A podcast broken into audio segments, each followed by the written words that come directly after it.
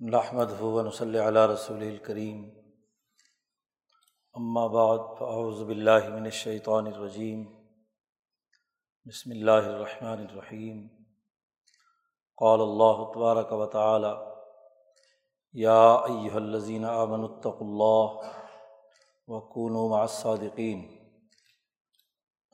وقال تعالی الرحمن علم القرآن خلق الانسان علمہ البیان وقال النبی صلی اللہ علیہ وسلم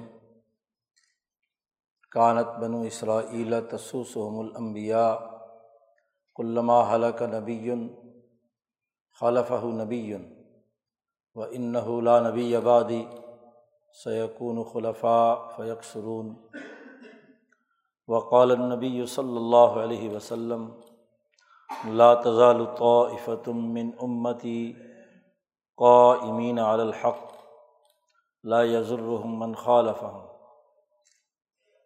صدق اللہ مولان العظیم و صدق رسول النبی الکریم معزز دوستو، ہم سب یہاں حضرت الامام شاہ ولی اللہ دہلوی رحمۃ اللہ علیہ کی کتاب البدر الباضغ کی تقریب رونمائی میں جمع ہے۔ اس موقع پر ہمیں چند باتیں سمجھنا بہت ضروری ہے۔ پہلی بات تو یہ کہ حضرت الامام شاہ ولی اللہ دہلوی اس دور میں حجت اللہ علامین ہے حضرت شیخ الہند مولانا محمود حسن قدس سرود نے حضرت شاہ صاحب کو اسی لقب سے یاد کیا ہے۔ کہ آپ اللہ کی حجت ہیں تمام انسانوں پر، تمام جہان والوں پر۔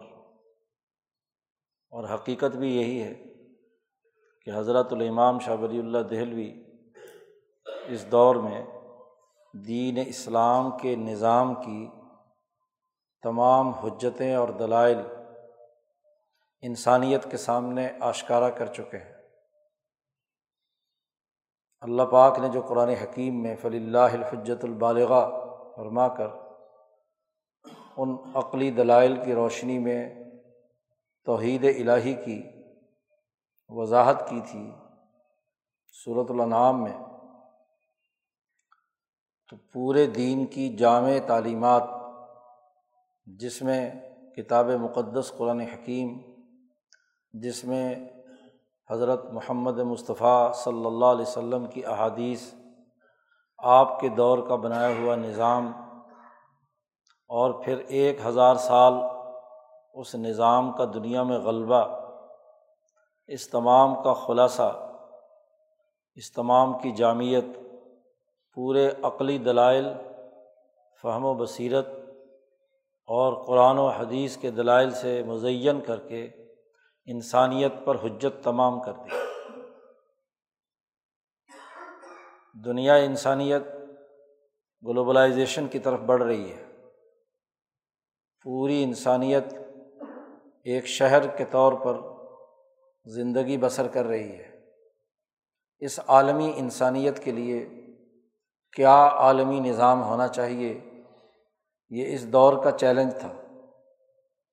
حضرت الامام شاہ ولی اللہ دہلوی نے کتاب مقدس قرآن حکیم اور دین کی تعلیمات کا ایک عالمی ورژن کہنا چاہیے، انسانیت کے کیا تقاضے ہیں اور ان تقاضوں کی تکمیل کے لیے کیا ہونا چاہیے۔ حضرت محمد مصطفیٰ صلی اللہ علیہ و سلم نے اس حوالے سے کیا رہنمائی کی ہے، اسے تفصیل کے ساتھ اپنی کتابوں میں واضح کیا ہے اور تمام فرقوں، گروہوں، جماعتوں اور انسانوں پر حجت تمام کر دی ہے، دلائل کے انبار لگا دیے ہیں۔ عقل، نقل اور کشف کی اساس پر علوم انسانی کا وہ منہج جو حضرت محمد مصطفیٰ صلی اللہ علیہ و سلم نے انسانیت کے سامنے پیش کیا تھا۔ اسے مرتب اور مدّ کر دیا ہے۔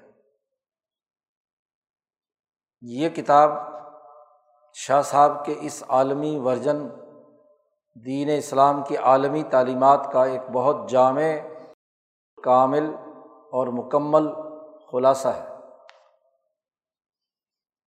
حضرت الامام شاہ ولی اللہ دہلوی رحمۃ اللہ علیہ ارشاد فرماتے ہیں تفہیمات الہیہ میں کہ الحمد للہ مجھے دین کا ایسا اعلیٰ درجے کا شعور حاصل ہے کہ اگر میں کسی فلسفی سے گفتگو کروں تو فلسفے کی اصطلاحات کی بنیاد پر اسے دین کا عالمی نظام سمجھا سکتا ہوں۔ کسی محدث سے گفتگو کروں تو حدیث کی اصطلاحات کے تناظر میں، حدیث کا جو پورا پیراڈائم ہے اس کے بارے میں سمجھا سکتا ہوں۔ شاہ صاحب فرماتے ہیں، کوئی فقی ہے، قانون سازی کے دائروں میں گفتگو کرنا چاہتا ہے، تو میں فقاہت اور قانون سازی کے اصولوں اور اصطلاحات کی روشنی میں یہ عالمی ورژن سمجھا سکتا ہوں۔ کوئی برہانی ہے، عقل اور منطق کی بنیاد پر بات سمجھنا چاہتا ہے، تو میں اسے بھی سمجھا سکتا ہوں۔ غرض کے جو جس پہلو سے بھی دین کے اس عالمی نظام کو سمجھنا چاہتا ہے، شاہ صاحب کہتے ہیں کہ میں اسی کی زبان میں اسی کی اصطلاح میں، اسی تناظر میں اسے وہ بات سمجھا سکتا ہوں۔ اللہ تبارک و تعالیٰ نے انہیں جو صلاحیت اور استطاعت عطا کی تھی، علوم پر جو حضرت شاہ ولی اللہ صاحب کو عبور حاصل تھا، اس کی اساس پر ایک جامع نظام مرتب کیا شاہ صاحب نے، نظام فکر۔ اور پھر اس کے جتنے بھی ممکنہ پہلو عملی سماج میں لوگوں کے پیش نظر تھے، جس پیراڈائم میں لوگ سمجھنا چاہتے تھے، اسی تناظر میں انہیں سمجھا دیا۔ یہ وہ کمال اور حجت ہے جو حضرت شاہ صاحب نے انسانیت پر واضح کی ہے۔ اور یہ بات واضح کر دی کہ اس وقت عالم انسانیت بغیر دین اسلام کے عالمی انسانی نظام کے ترقی نہیں کر سکتا۔ اس کی کامیابی کا واحد راستہ یہ ہے کہ وہ حضرت محمد مصطفیٰ صلی اللہ علیہ وسلم کے لائے ہوئے نظام فکر و عمل کو اپنی انفرادی، اجتماعی، ارتفاقی، اخلاقی، سیاسی، معاشی زندگی کا حصہ بنائے۔ اس کے بغیر انسانیت کی بقا ممکن نہیں ہے۔ انسانیت کا زوال تبھی ہوگا کہ جب وہ اس بنیادی عالمی پیغام کو جو حضرت محمد مصطفیٰ صلی اللہ علیہ و سلم نے کل انسانیت کو دیا تھا، اس پر عمل کرے گا۔ اس سے انحراف کرے گا تو سوائے زوال کے اور کچھ نہیں۔ تو یہ کتاب بنیادی طور پر حکمہ کو سمجھانے کے لیے ہے۔ شاہ صاحب نے جو محدثین اور فقہا ہے بلکہ محدثین ہیں، ان کے لیے شاہ صاحب نے ایک کتاب لکھی ہے، علم حدیث کی اصطلاحات کے تناظر میں۔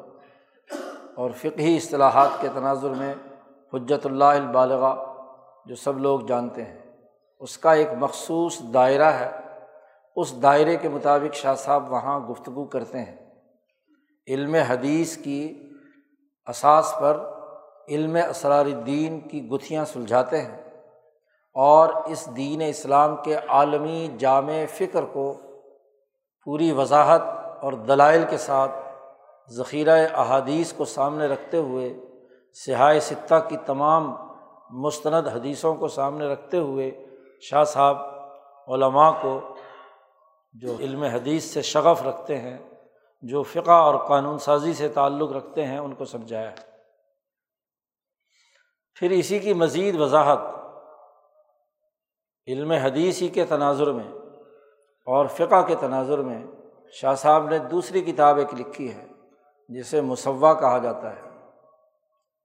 اس میں شاہ صاحب نے دو بڑے فقہی مکاتب فکر، خاص طور پر امام اعظم، امام ابو حنیفہ، امام شافی اور تیسرے امام مالک۔ دو چونکہ پوری دنیا میں مشہور ہیں، مالکی مذہب کی مختلف شکلیں آگے جا کر شافی اور حنبلی کی صورت میں آ جاتی ہیں۔ تو دنیا بھر کے جو دو بڑے فقہی مسالک ہیں، ان کے پیراڈائم میں، ان کے فقہا کو نظام اسلام میں جو ان کا اختلافات ہیں، ان کے حل پیش کیے ہیں۔ کہ ان کا اختلاف فکر جو ہے، وہ جزیات میں ہو سکتا ہے، لیکن جامع کامل نظام کے حوالے سے ان کے درمیان کوئی اختلاف نہیں ہے فقہ اربا میں۔ تو جو آدمی اس تناظر میں سمجھنا چاہتا ہے شافی رہتے ہوئے، حنفی رہتے ہوئے، مالکی رہتے ہوئے دین کے عالمی پیغام کو سمجھنا چاہتا ہے، امام شاہ ولی اللہ نے اس کے لیے المصوع من احادیث المعطا لکھی۔ ہر باب سے متعلق ایک بنیادی حدیث نقل کرتے ہیں اور پھر اس کی وضاحت میں امام مالک کا قول، امام شافی کا قول، امام اعظم، امام حنیفہ کا قول اور پھر تینوں کا تجزیہ کر کے ایک محاکمہ کرتے ہیں۔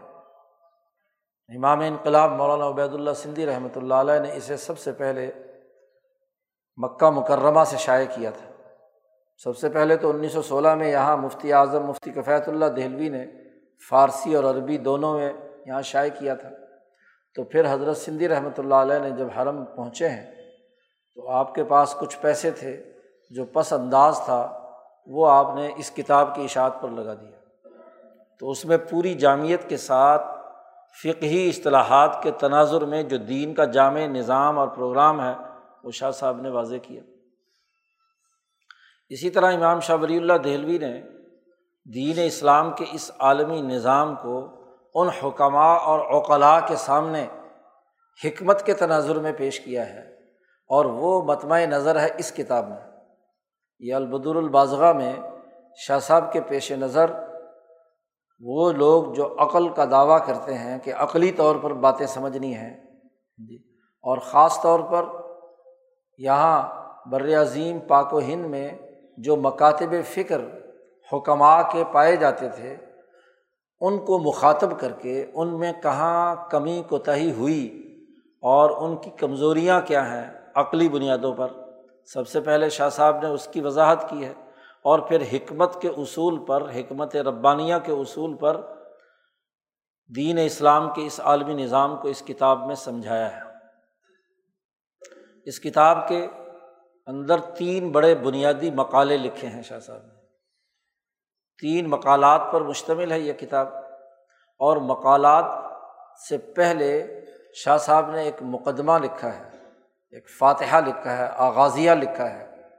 جس میں شاہ صاحب نے تین بنیادی فصلیں قائم کر کے حکمت کے جو بنیادی مسائل تھے ان پر گفتگو کی ہے اور ان مسائل میں جو عام طور پر عقل پسندوں نے یا حکمہ نے غلطیاں کی تھیں، کمزوریاں تھیں، کوئی ایسے اوہام تھے کہ جن کو انہوں نے علمی طور پر ثابت کیا ہوا تھا لیکن وہ وہم تھا۔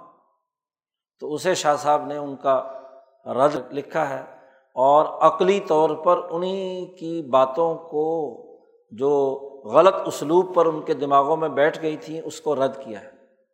اور وہ حکمت ربانی جو کتاب مقدس قرآن حکیم میں ہے، اس کو وضاحت کے ساتھ بیان کیا ہے۔ عقلی دلائل کے ساتھ بیان کیا ہے۔ یہ اس مقدمے کی بڑی خصوصیت ہے۔ فلسفے اور حکمت میں جب ہم اس سے متعلقہ مسائل پر گفتگو کرتے ہیں تو دو بڑے بنیادی مسئلے عقلی طور پر لوگوں کے سامنے آتے ہیں۔ فلسفیوں کے یہاں ایک بڑا اہم سوال یہ ہے کہ یہ کائنات کیا ہے؟ حکمت میں اس پر بحث کی جاتی ہے۔ اس کی ساخت کیسی ہے؟ بنی کیسے ہے؟ وغیرہ وغیرہ۔ آج تک لوگ سر کپا رہے ہیں۔ دوسرا اہم ترین سوال کہ اس کائنات میں انسان کیا ہے؟ انسان کی حقیقت کیا ہے؟ فرد جو ہے، ایک فرد اور مجموعی طور پر کل انسانیت، اس کا حقیقی تعارف کیا ہے؟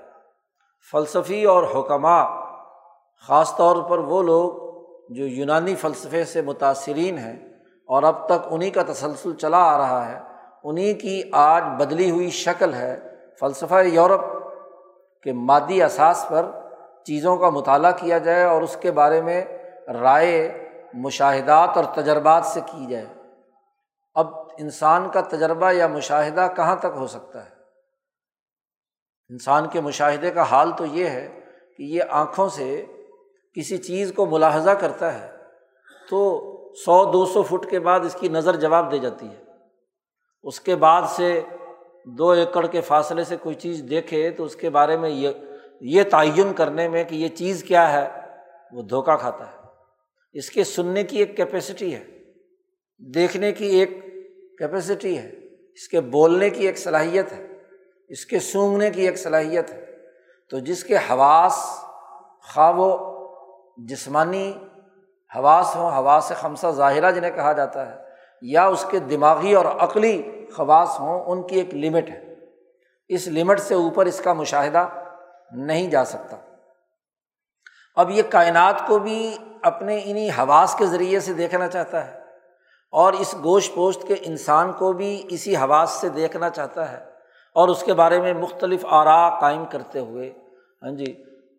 ارستو سے لے کر آج ڈارون ہائگل اور مارکس اور جتنے بھی یورپ کے جدید فلسفی ہیں، ان کے تناظر میں انہوں نے اپنے اپنے تصورات اور خیالات، اپنے اپنے مشاہدات اور تجربات انسان کے سامنے ہاں جی بیان کیے ہیں، لیکن ان کے مشاہدے کی جو عقلی صلاحیت ہے، وہ ایک محدود دائرے کی ہے۔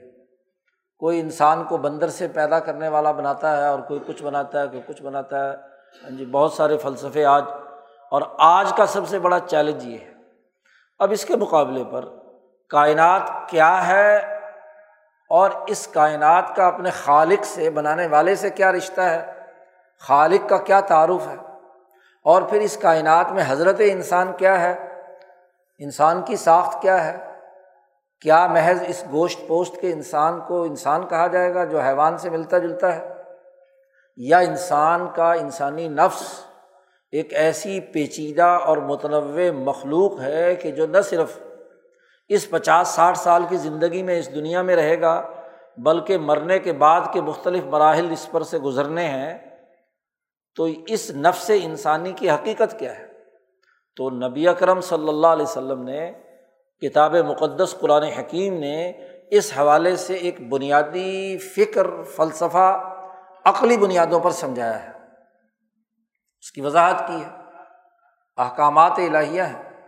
تو امام شاہ ولی اللہ دہلوی نے یہ کیا کہ ان کی اصطلاحات کے تناظر میں وہ جو فلسفہ دین ہے کائنات کے حوالے سے جو بنیادی تصور ہے اور انسان کے حوالے سے جو بنیادی حقیقت ہے، اسے حکمت کے اصولوں میں یعنی جن اصولوں کو خود حکمہ مسلمات میں سے شمار کرتے ہیں، تسلیم شدہ شمار کرتے ہیں، اسی کے تناظر میں انہیں دین اسلام کا بنیادی فلسفہ اور حکمت سمجھائی ہے۔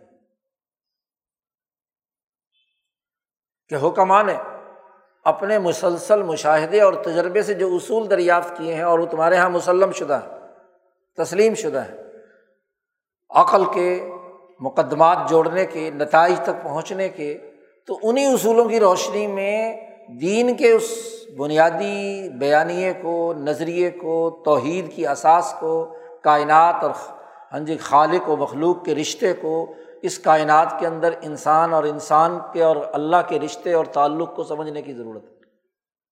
تو شاہ صاحب نے اس حوالے سے ان عقلی دلائل کی روشنی میں کوئی دس کے قریب ان حکمہ کے، یونانی فلسفیوں کے دس کے قریب اوہام باطلا ان کا رد کیا ہے۔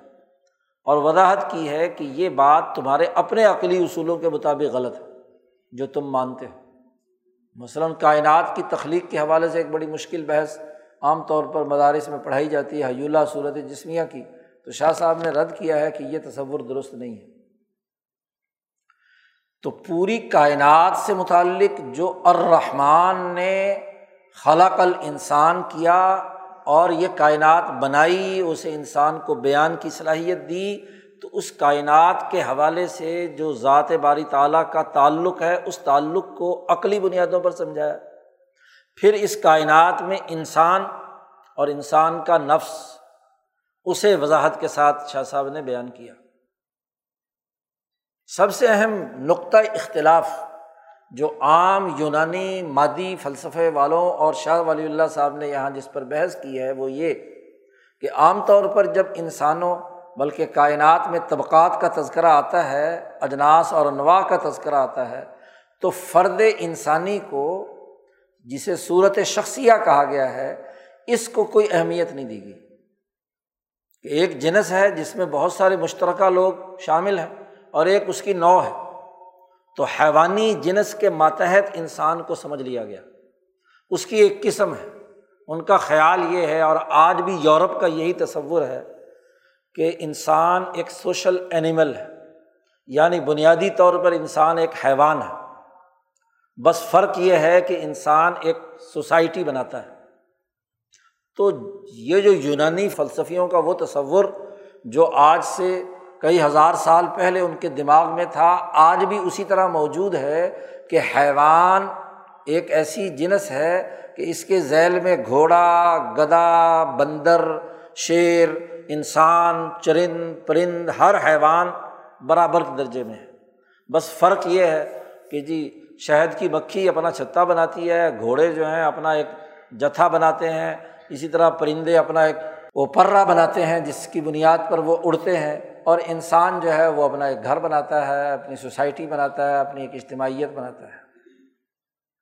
اب اس کا نتیجہ یہ ہے کہ یہ فرض کر لیا گیا اس جدید دور میں بھی آج تک کے فلسفیوں کے یہاں کہ انسان بنیادی طور پر ایک جانور ہے، حیوان ہے۔ اور جب یہ مان لیا جائے کہ انسان حیوان ہے، تو حیوان کا بنیادی قانون کیا ہے؟ کہ مائٹ از رائٹ جو طاقتور ہے وہ حکمران ہوگا، اسے حکمرانی کا حق حاصل ہے۔ وہ سرمائے پر قبضہ کرے، وہ اقتدار پر قبضہ کرے وہ حکومت سنبھالے، وہ آمریت مسلط کرے، جس کے پاس طاقت ہے۔ جیسے جنگل میں شیر کے پاس طاقت ہے، تو جنگل کا بادشاہ وہ ہے۔ باقی سارے جانور اس کے لیے ہیں، وہ حکمرانی کے لیے بس۔ اسی طرح جنگل کا قانون نافذ ہوگا جب حیوان انسان کو بھی ایک جانور بنا لیا جائے اور ان جانوروں میں جس کے پاس سیاسی طاقت ہے، جس کے پاس معاشی طاقت ہے، جس نے چیر پھاڑ کرنے کی، جس کے اندر صلاحیت ہے تو اس ڈاروین کے نظریے کے مطابق جو آپ میں سے زیادہ اچھا ہاں جی طاقتور، چلاک، چوبند ہے، وہ قبضہ کر لے۔ جی۔ تو بقائے انواع کے قانون کے تحت انسانوں میں سے وہ انسان جو طاقتور ہے، جو جاگیردار بن جائے، جو وڈیرا بن جائے، جو حکمران بن جائے، اس کو کوئی روک ٹوک نہیں ہے۔ یہ وہ بنیادی کانسیپٹ ہے جو انسانی سماج کے اندر خرابی پیدا کرتا ہے۔ قرآن اس کے مقابلے میں جو بنیادی تصور دیتا ہے وہ یہ کہ انسان ایک ان نفس ہے۔ اللہ نے نفس کے طور پر پیدا کیا ہے۔ جی۔ باقی چیزوں کی پیدائش کا ذکر کرتے ہوئے کہا، اللہ پاک نے نفس پیدا کیا، انسان پیدا کیا۔ اور وہ انسان ہر ایک انسانیت کے اعتبار سے محترم ہے۔ ولاقد کر رمنا بنی آدم۔ پورے بنی آدم کو ہم نے تکریم دی ہے، عزت دی ہے۔ اور ہر انسان اپنی ایک یونیک ہاں جی شناخت رکھتا ہے، منفرد شناخت رکھتا ہے، وہ ایک وجود ہے، وہ ایک قابل احترام فرد ہے۔ وہ حیوان نہیں ہے کہ حیوانی اصول یہاں پر لاگو ہوں گے۔ وہ انسان ہے اور انسانوں میں تمام انسان اپنی انسانیت ہونے میں وہ ایک ہے، وحدت لیے ہوئے ہیں۔ انسانیت کے مشترکات ہیں۔ مثلاً قرآن نے قانون بیان کیا کہ کسی انسان نے کسی دوسرے انسان کو قتل کر دیا تو اس کے بدلے میں قصاص کا قانون اور قصاص کی تشریح صاحب نے کی کہ مماثلت، کہ ہم مصر انسان دونوں انسان برابر چاہے کوئی اتنا ہی طاقتور ہے، ظالم شفاق ہے، اس نے کسی ہاں جی کمزور انسان کو قتل کر دیا تو بدلے میں قتل کیا جائے گا، بس۔ کیونکہ انسانیت میں دونوں مساوی ہیں، دونوں برابر ہیں۔ تو شاہ صاحب نے اس کتاب کے مقدمے میں انسانوں کے حوالے سے ایک بنیادی گفتگو یہ کی ہے کہ انسان یونانی فلسفوں کے اس بات کو رد کیا ہے کہ حیوانی جنس کا ایک فرد انسان ہے، ایسا نہیں ہے۔ حیوان ضرور الگ سے ایک دائرہ ہے، حیوانیت کا ایک حصہ انسانی جسم میں ضرور پایا جاتا ہے۔ یہ اسی طرح غذا ہضم کرتا ہے، اس کا تغذیہ، تنمیہ، اس کی نشو و ارتقاء، اس کی ساخت، اس کا اٹھنا، بیٹھنا، جسم کی ساخت اس کے مطابق ہے۔ لیکن انسان نام محض اس جسم کا نہیں ہے۔ اس کے اندر ایک روح آئی ہے اور وہ روح روح ملاکوتی اور جسم انسانی مل کر ایک نفس ناطقہ وجود میں آیا ہے۔ اور وہ نفس ناطقہ اپنی ایک یونیک شناخت رکھتا ہے۔ اس کا اپنا ایک آئی ڈی ہے۔ جب بھی انسانوں کو اللہ نے پیدا کیا تھا، ان کی روحیں پیدا کی تھیں، تو ہر ایک اپنی ایک شناخت رکھتا ہے۔ الگ سے ہے۔ نہ وہ باپ ہے جس باپ سے پیدا ہوا ہے۔ باپ اور وہ دونوں کے درمیان بہت سارے امتیازی خصوصیات ہیں۔ دادا پردادا باقی تمام کی جسمانی اعتبار سے اس کی ساخت باپ کی طرح ہو سکتی ہے، ماں کی طرح ہو سکتی ہے، لیکن نفس وہ ایک ایسی یونیک شناخت ہے، منفرد شناخت ہے، منفرد اس کی عزت ہے، اس کی تکریم ہے، جو قطع نظر اس بات کے کہ وہ کس باپ کا بیٹا ہے یا کس خاندان کا فرد ہے یا کس سوسائٹی کا حصہ ہے، وہ قابل احترام ہے۔ یہ وہ بنیادی تصور ہے۔ کہ انسانیت کی اس حقیقت کو واضح کیا ہے شاہ صاحب نے اور اس حوالے سے جو بنیادی تصورات فلسفیوں کے حکمہ کے، آج کے جدید دور کے جو آپ کے یہاں مادی نقطۂ نظر سے انسان کا مطالعہ کرنے والے ہیں، ان کے اس فکر کو رد کر کے قرآن نے یا جو محمد مصطفیٰ صلی اللہ علیہ وسلم نے نفس انسانی، روح انسانی، وجود انسانی کی حقیقت بیان کی ہے، آیات قرآن میں، احادیث میں اس سے عقلی دلائل سے یہاں شاہ صاحب نے ثابت کیا ہے۔ تو انسان کی حقیقت واضح کی ہے، پھر اس کائنات کی حقیقت واضح کی ہے اور ان دونوں کے اوپر جو طاقتور قوت ذات باری تعالیٰ کی ہے، جو اللہ کے اسماء میں سے آخری اسم، اور یہاں سے ہم اگر ذات بارہ کی طرح طرف توجہ کریں تو ان اسماء میں سے وہ اسم جو براہ راست ہماری پوری کائنات کا احاطہ کیے ہوئے وہ الرحمٰن ہے۔ اور رحمان کا تعارف کرایا ہے اور اس کی اساس پر عقلی طور پر، وجود اقسا کے طور پر، وجود کے تناظر میں۔ فلسفیوں کے یہاں وحدت الوجود کا تصور تھا تو وجود کے تصور کے بارے میں جو ابہامات پائے جاتے تھے، وہ شاہ صاحب نے رد کیے ہیں اور وجود اقسا کی اور رحمان کی صورت میں وضاحت کی ہے۔ تو ایک تو اس مقدمے میں، کتاب کے مقدمے میں یہ بنیادی حقیقت واضح کر دی کہ ایک انسان اور انسان کی انسانیت انسانیت کے اس بنیادی معیاری امام نوع انسانی کے ساتھ جڑی ہوئی ہے کہ جس کے احساس پر ہر انسان کا یونیک آئی ڈی ساتھ ملا ہوا جیسے حیوانوں کا جو وجود ہوتا ہے، ایک حیوان دنیا میں جہاں بھی پیدا ہو وہ اسی معیار اور اسی سائز کا ہوگا جو اس حیوان کا مقرر ہے۔ مثلاً کتا امریکہ میں پیدا ہو، چین میں پیدا ہو، روس میں پیدا ہو، اس کا جو سائز مقرر کر دیا گیا ہے، اس کی عادات و اطوار کتے ہونے کی کچھ خصوصیات آپ مرتب کر لیں، وہ ہر ایک کتے میں پائی جائیں گی۔ چاہے وہ سو سال پہلے بنا تھا، ہزار سال پہلے بنا تھا یا آئندہ ہزار سال بعد وجود میں آئے گا۔ تو یہ ان خصوصیات کے لیے ان کا ایک ماڈل ذات باری تعالیٰ نے بنایا ہے۔ ایسے گھوڑا گدا وغیرہ وغیرہ۔ اب ہم دیکھتے ہیں کہ تمام انسانوں میں آدم علیہ السلام سے لے کر آخری انسان تک کچھ انسانیت کے مشترکات ہیں۔ یہ انسان جہاں بھی اور جب بھی پیدا ہوگا، جنگل میں پیدا ہو، آبادیوں میں پیدا ہو، کسی بر اعظم میں پیدا ہو، کہیں اور وجود میں آئے، اس کی وہ خصوصیات، اس کی وہ جسمانی ساخت، اس کی عادات و اطوار، اس کی جو طبی خصلتیں، وہ ضرور اس کے اندر پائی جائیں گی۔ تو اللہ پاک نے جب انسان بنایا تھا ہاں جی امام نوع انسانی آدم علیہ السلام، تو آدم علیہ السلام کے وجود کے جو معیارات اور پیمانے رکھے تھے، وہ اس کی تمام پیدا ہونے والی اولاد کے اندر پائے جاتے ہیں۔ اب آدم یا امام نوع انسانی کے بنیادی جو احکامات ہیں، وہ کیا کیا ہیں؟ تو شاہ صاحب نے اس کے لیے دو بڑے بنیادی مقالے لکھے ہیں اس کتاب کے اندر۔ پہلا مقالہ ہے کہ انسان، انسانوں پر اس امام نوع انسانی سے جو خصوصیات بنیادی طور پر طاری ہوتی ہیں، احکامات جو دنیا میں انسانوں پر آتے ہیں، ان میں سے کچھ کا تعلق تو وہ ہے جو اس کی جسمانی ساخت اور اس کی جو روح حیوانی ہے، اس کے تناظر میں ہے۔ اور اس کا تعلق اخلاق سے ہے اور ارتفاقات سے ہے۔ انسان کے جسم کی پرورش کے لیے فطری اور طبی طور پر اس نفس سے انسانی کے اندر وہ تمام خصوصیات رکھ دی گئی ہیں جو تمام انسانوں میں اپنی اپنی صلاحیت اور استعداد کے مطابق کسی نہ کسی درجے میں ضرور پائی جاتی ہے اس کے بنیادی اخلاق کیا ہے تو سات بنیادی اخلاق شاہ صاحب نے متعین کیے ہیں کہ جو اعلیٰ پیمانے کے ہاں جی انسان ہوتے ہیں، ان میں یہ بلکہ تمام انسانوں میں ہوتے ہیں، سطح مختلف ہو سکتی ہے ان کے اخلاق کی۔ بہادری ہے مثلاً، اور بہادری کی ضد کیا ہے؟ بزدلی ہے۔ عفت ہے، اس کے مقابلے میں کیا ہے؟ ہاں جی غیر عفیف ہونا ہے۔ اسی طریقے سے کیا ہے؟ صبت صالح ہے، اس کی دوسری ضد ہے۔ تو سات بنیادی اخلاق دریافت کیے ہیں کل انسانیت کے۔ شاہ صاحب کے فکر کی خصوصیت یہ ہے کہ یہ انسانیت کا مطالعہ کر کے، انسانوں کے رویے، تاریخوں کا مطالعہ کر کے انسانوں کے بنیادی اثاثی کلیات ہاں جی سمپ کیے ہیں۔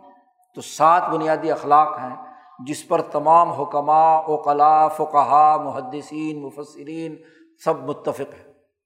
جی تو چار سات بنیادی اخلاق ہیں اور چار بنیادی ارتفاقات ہیں انسانی زندگی کے مراحل۔ ارتفاق اول، دوم، سوم اور چہارم۔ یہ ارتفاقات کے مختلف مرحلے ہیں۔ ان اخلاق کے تناظر میں جی یہ ارتفاقات کے مراحل لوگوں کی آپس میں رابطے اور تعلق کا نظام وجود میں آتا ہے۔ اور اس کی چار سٹیجز ہیں۔ پہلے درجے میں یہی حالت اور ارتفاقات کے امور کیا بنتے ہیں۔ پھر دوسرے درجے میں، پھر تیسرے درجے میں، پھر چوتھے درجے میں۔ اور اس کے حوالے سے جو ممکنہ طور پر چیزیں پائی جا سکتی ہیں انسانوں کے باہمی رشتے کے حوالے سے، جن کی طرف حضرت مفتی صاحب نے بھی یہاں اشارہ کیا، وضاحت کی، بلکہ کہ حکمت معاشیہ ہے۔ کہ انسانوں کے درمیان پانچ بنیادی علوم جو ہیں وہ مرتب ہوتے ہیں جسم کے تقاضوں کی تکمیل کے لیے۔ نمبر ایک، حکمت منزلیہ، جس میں ایک میاں بیوی، بچے، خاندان کا نظام، تو یہ ایک مستقل علم ہے۔ ان کے درمیان ورکنگ ریلیشن شپ کیا ہوگی؟ ان کے درمیان تعلقات اور روابط کیا ہوں گے؟ اب اس خاندان کو زندگی بسر کرنے کے لیے ہاں جی وسائل کی ضرورت ہے، احتیاجات ہے۔ تو ان احتیاجات کی تکمیل کے لیے جی شاہ صاحب کہتے ہیں کہ حکمت معاشیہ کی ضرورت ہے کہ اس خاندان کی ضروریات کیسے پوری ہوں گی۔ تو شاہ صاحب نے اس حکمت معاشیہ کی پوری تعریف، اس کتاب میں بڑی جامع معنی تعریف کی ہے کہ تم اپنی حاجات کی تکمیل کرو، اخلاق فاضلہ، تجرباتی علوم، اور اسی طریقے سے رائے کلی، اجتماعی تقاضوں کے تناظر میں تمہاری احتیاجات کا تعین بھی ہونا چاہیے اور تمہارے جو دستیاب وسائل اور وسائل کے حصول کا جو طریقۂ کار اور معیار ہے وہ بھی ہونا چاہیے۔ وہ اس کتاب میں تعریف کی ہے، شاہ صاحب نے جامع مانے حجت اللہ میں بھی کی ہے، لیکن زیادہ وضاحت کے ساتھ جامعت کے ساتھ البد الباضغ میں کی ہے۔ کہ انتستوفہ ہوا اجا کا کہ تم اپنی حاجات اور ضروریات کو پورا کرو۔ اس اساس پر ہاں جی الاخلاق الفاضلہ ولعلوم تجربیہ و رعیل کلی ان تین کی احساس پر تمہارے یہاں معاشی معاملات وجود میں آنے چاہئیں۔ اب وسائل کی دستیابی ہے تو اس کے لیے پھر تین بنیادی علم۔ اقتصابیہ، سب سے پہلے پیشہ۔ تو پیشے اور مہارتیں کیسی ہوں گی جس کی وضاحت مفتی صاحب نے کی؟ حکمت اقتصابیہ جسے کہا ہے۔ پیشوں کے ذریعے سے چیزیں پیدا ہونی ہے تو چیزیں پیدا ہونے کے بعد آپ کے درمیان معاملات کیسے، تبادلہ اشیا کا مسئلہ نمل ہے، معاملات کیسے طے پائیں گے؟ اسے حکمت تعاملیہ، تعامل کہتے ہیں افراد کے درمیان آپس میں معاملات کا وجود میں آنا۔ تو معاملات کے جتنے بھی پہلو ہیں اس پر بحث کی ہے۔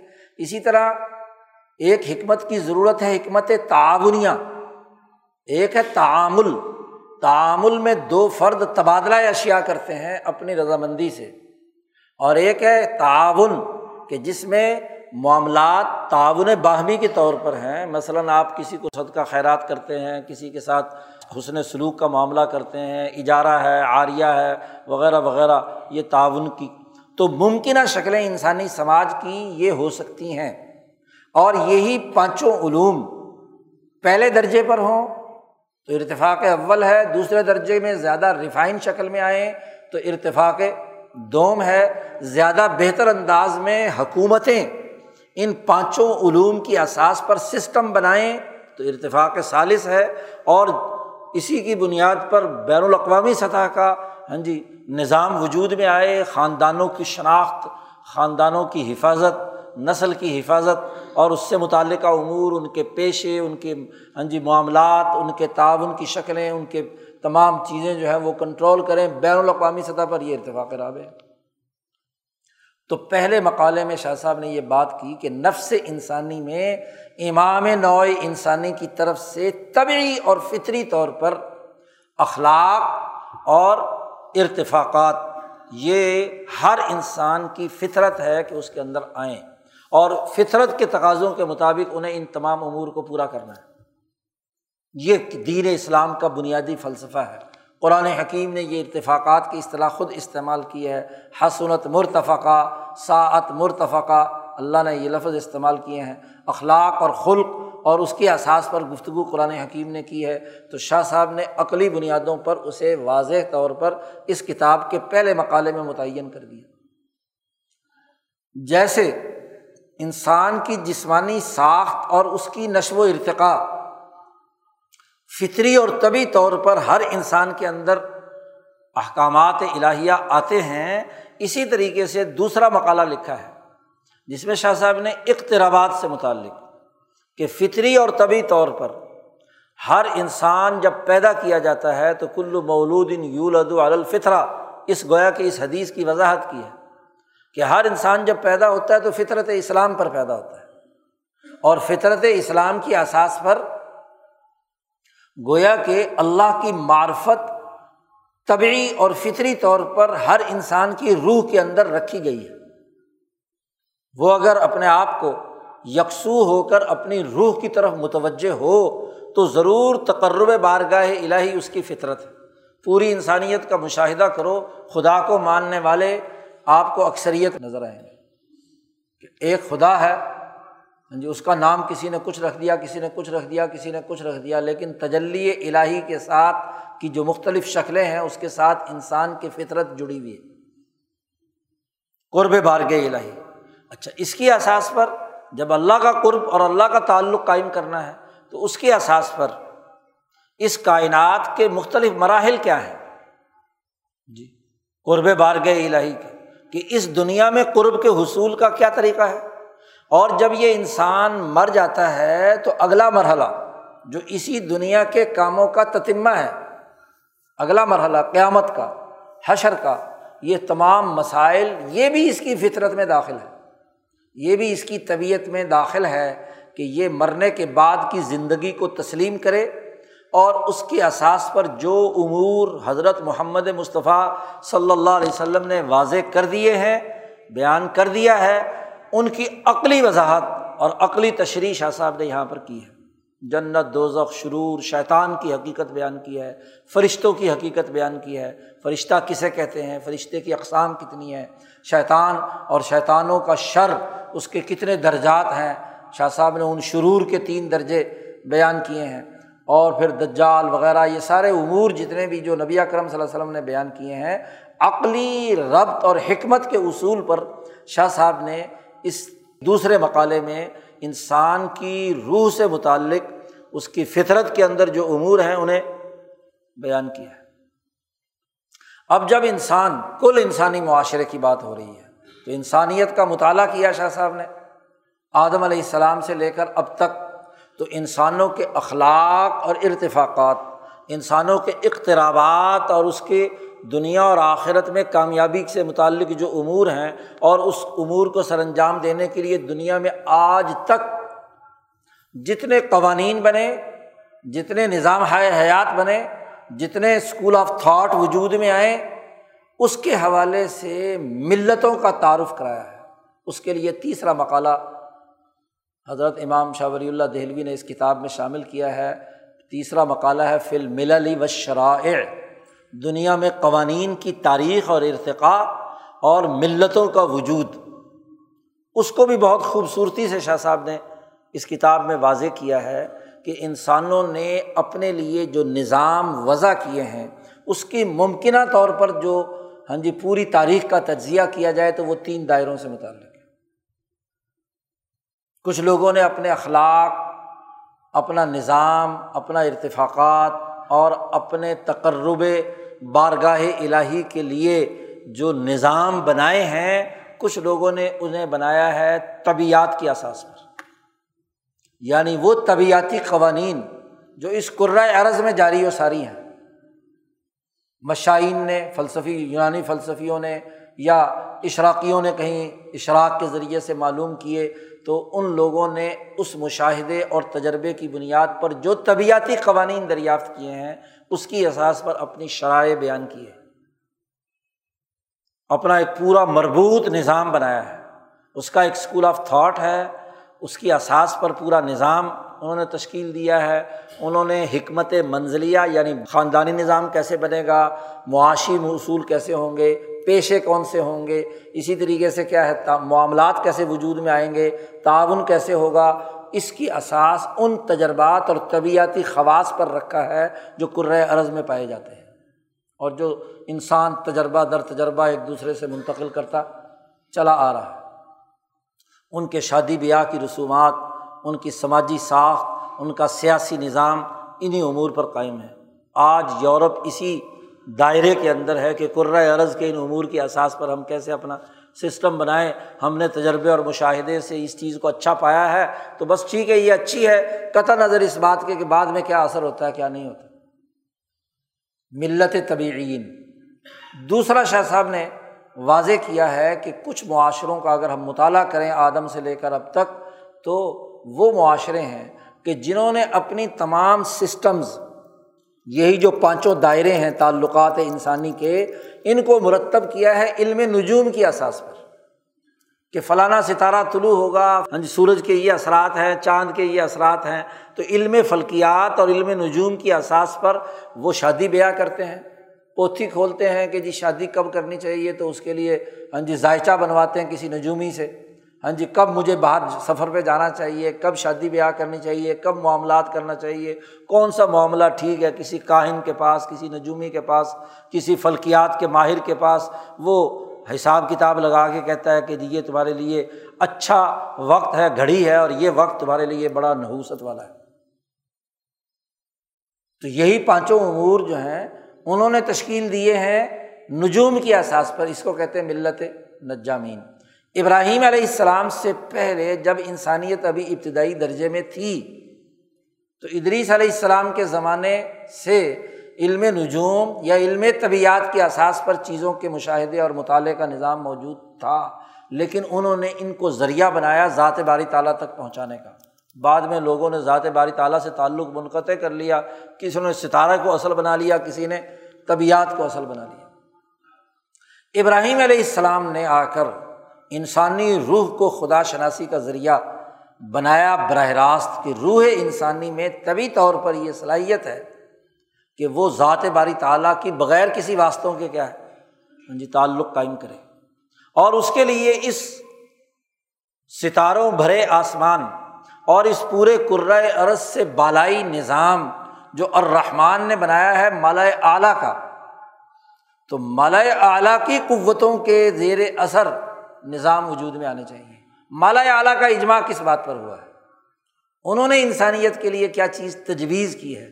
تو مالا اعلیٰ نے تجویز کیا صوف ابراہیم مالا اعلیٰ نے تجویز کیا ہاں جی تورات مالا اعلیٰ نے تجویز کی ضبور اور مالا اعلیٰ نے آخر زمانے میں ان تمام کتابوں کا مجموعہ ہے، کتاب مقدس قرآن حکیم، جس کو ملت ابراہیمیہ حنیفیہ یا تحریک حنیفیت کہتے ہیں۔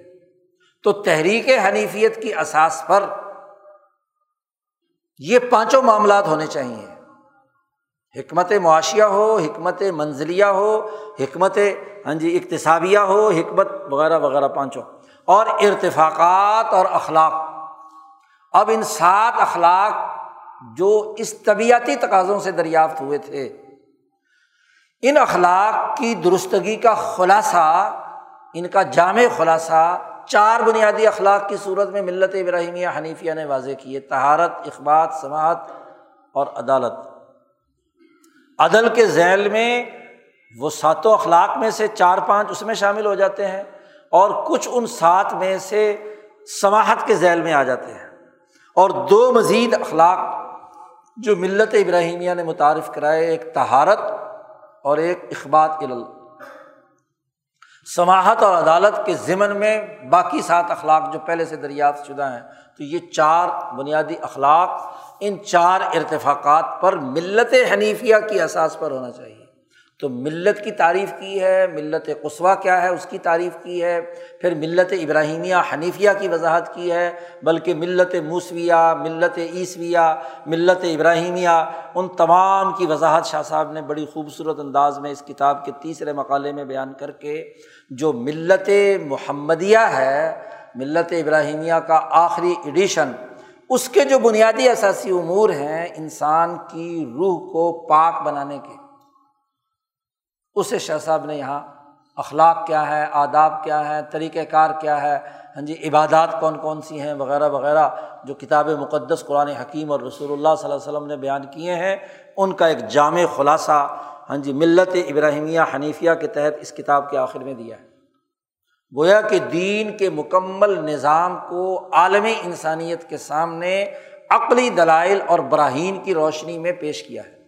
برہان کی اساس پر، یہ حکمت ربانیہ اس کو کہا شاہ صاحب نے، کہ حکمت ربانیہ پر مشتمل ہے میری یہ کتاب، کہ رب تبارک و تعالیٰ نے یہ جو انسانیت کے لیے عالمی نظام ہاں جی رسول اللہ صلی اللہ علیہ وسلم کی صورت میں واضح کیا ہے، یہ حکمت کی اساس پر ہے، یہ برہان ہے۔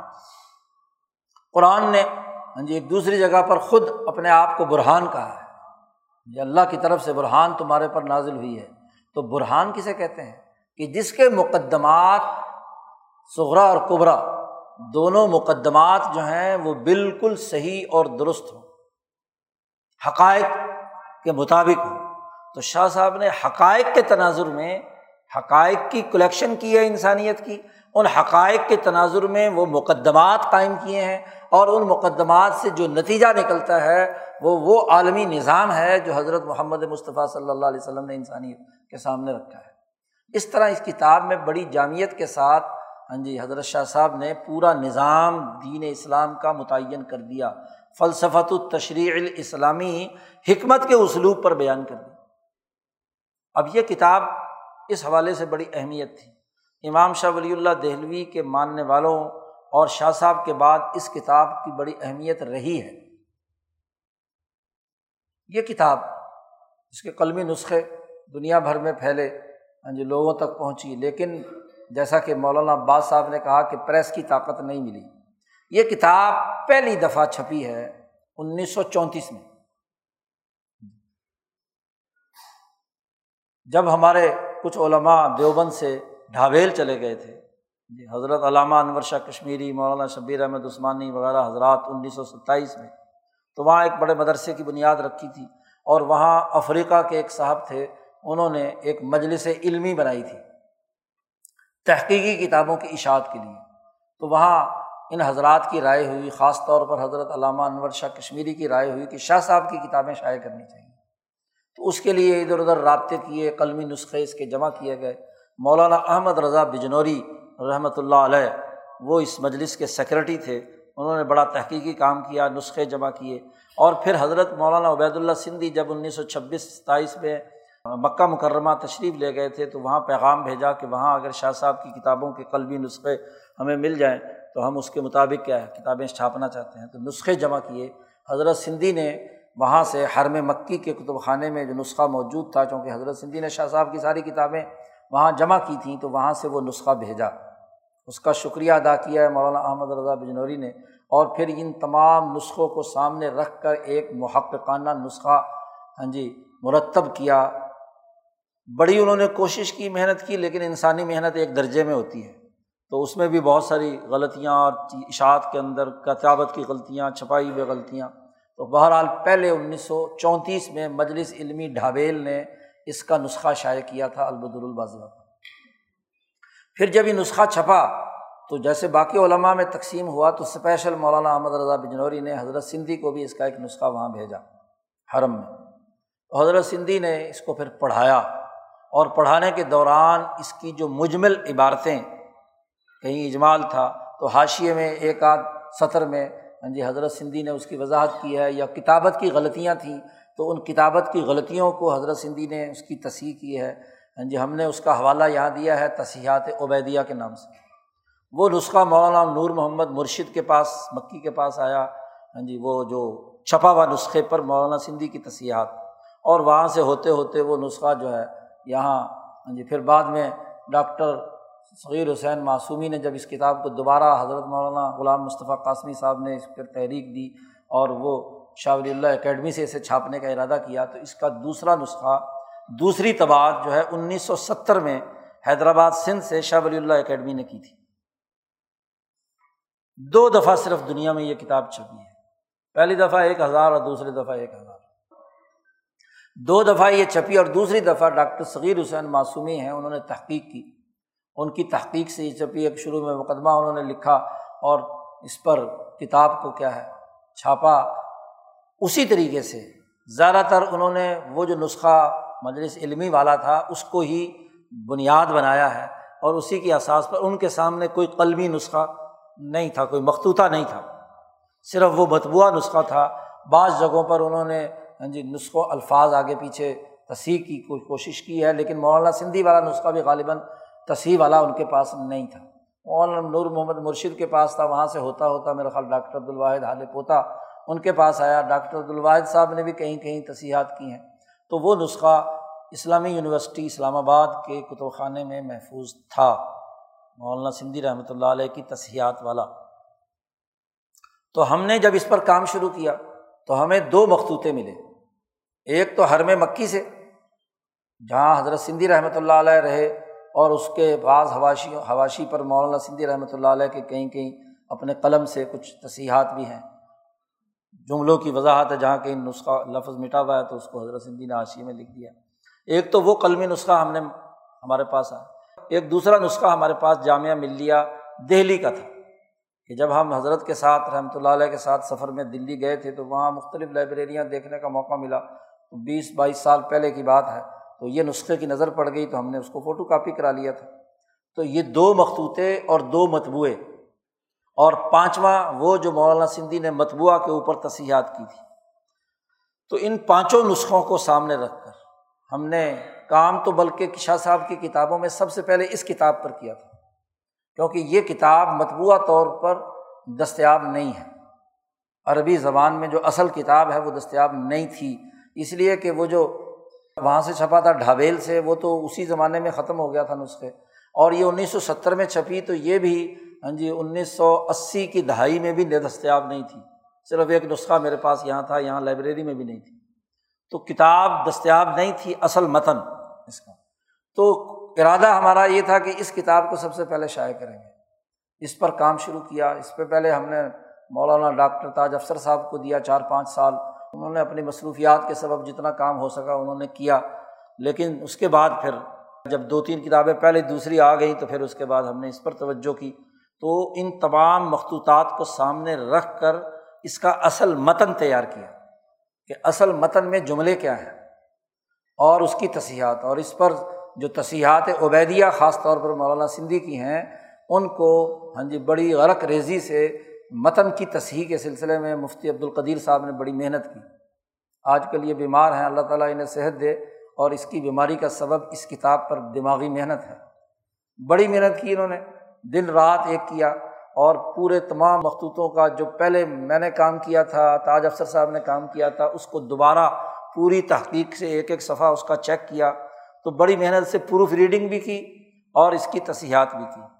پھر ہم نے یہ کیا، جیسا کہ مفتی صاحب نے ذکر کیا تھا کہ جو بات شاہ صاحب یہاں بیان کر رہے ہیں اور وہ اجمالی ہے اور اس کی تائید میں شاہ صاحب نے حجرت اللہ میں تفیمات الہیہ میں، اپنی دیگر کتابوں میں تفصیلی گفتگو کی ہے تو اس کے حاشیے نیچے لکھ دیا، کوئی مشکل لفظ آ گیا، اس کی تشریح کر دی۔ ہاں جی تو اس طریقے سے یہ کتاب بڑھتے بڑھتے بڑھتے ہاں جی صرف یہ چھوٹی سی ہے جو حیدرآباد سے چھپی ہے، وہ کوئی تقریباً چار سو، پانچ سو صفحے کی ایک چھوٹی سی کتاب ہے، وہ بھی اور وہ جو وہاں سے چھپی ہے وہ بھی تین سو صفحے کی ہے۔ تو وہ بڑھتے بڑھتے اس کے صفحات ساڑھے بارہ سو ہو گئے۔ پھر اس کے شروع میں ہم نے ایک حضرت شاہ صاحب کی سیرت کا ایک پورا تسلسل پیدائش سے لے کر وفات تک اور کس دور میں کون سی کتاب لکھی۔ تو سیرت الامام اور حضرت شاہ صاحب کی کتابوں کا ایک اجمالی تعارف، اس پر پچاس ساٹھ صفحے کا ایک ہاں جی مقالہ آ گیا جو اس کے شروع میں لگایا گیا ہے۔ اسی طریقے سے کیا ہے؟ مقدمے میں اس پوری کتاب کا خلاصہ ہم نے دے دیا ہے اور اس پر بڑی ہاں جی کرم فرمائی کی کہ حضرت مفتی سعید الرحمان صاحب نے بھی پوری کتاب پر نظر ڈالی اور پھر ایک اس کا ابتدائیہ کلمات الابتدائیہ لکھا۔ اسی طرح حضرت شاہ صاحب کے حالات پر مولانا عبید اللہ سندھی نے تمہید میں لکھا تھا تو وہ ہم نے ہاتھ شامل کر دیا۔ مولانا احمد رضا بجنوری نے جو اس کا اردو میں مقدمہ لکھا تھا، اس کی تعریف کر کے مفتی عبدالقدیر صاحب نے اس کی عربی بنائی اور وہ وہ بھی اس میں شامل کر دیا۔ اس طرح تقریباً اس کے تمام اصطلاحات اور اس کے تمام جتنے بھی بنیادی امور ہیں، اس کی الگ سے فہارست مرتب کی کہ کتنی آیتیں، کتنی حدیثیں اور کون کون سی کتابوں سے ہم نے حوالے اور تخریج کر کے یہ کتاب مرتب کی ہے۔ تو اس طرح کوئی ساڑھے بارہ سو صفحات بن گئے۔ سوا چھ سو صفحے کی ایک جلد ہے۔ تو ظاہر ہے دو حصوں میں بڑی اگر ایک ہی جلد ہوتی تو اٹھانا مشکل تھا۔ تو اس لیے اس کو دو حصوں میں، دو جلدوں میں بنا دیا۔ تو اس طرح یہ کتاب شاہ صاحب کے نہ صرف فکر اور سوچ کا بنیادی خلاصہ ہے اور عقلی بنیادوں پر ہے۔ اس دور کے چیلنجز کا مقابلہ کرنے کے لیے ہے اور پھر اسی کے ساتھ ساتھ شاہ صاحب کی مختلف کتابوں میں جو بکھری ہوئی باتیں تھیں وہ بھی اس میں جمع ہو گئیں۔ اس طرح ہاں جی کم از کم عربی پڑھنے والوں کے لیے تو یہ کتاب اب حجت اللہ علامین ہی ہے۔ اللہ کی طرف سے یہ ایک حجت ہے۔ ابھی بھی اگر کوئی آدمی یہ کہے کہ جی مجھے شاہ ولی اللہ سمجھ نہیں آتے اور شاہ صاحب کی باتیں کیا ہیں، یہ پتہ نہیں اپنی طرف سے لوگ کرتے ہیں۔ تو یہ بات ہاں جی پھر اس کی عقل پر ماتیں بھی کیا جا سکتا ہے، اس کے علاوہ اور کیا ہے؟ دعا ہی کر سکتے ہیں۔ تو اللہ تعالیٰ سے دعا ہے کہ ہمیں اس کتاب کو سمجھنے، پڑھنے اور اس سے متعلق امور کو آگے بڑھانے، اس کی دعوت دینے، اس کو فروغ دینے، اس کے حوالے سے کام کرنے کی توفیق عطا فرمائے۔ وہ آخر داوانہ ان الحمد للہ رب العالمین۔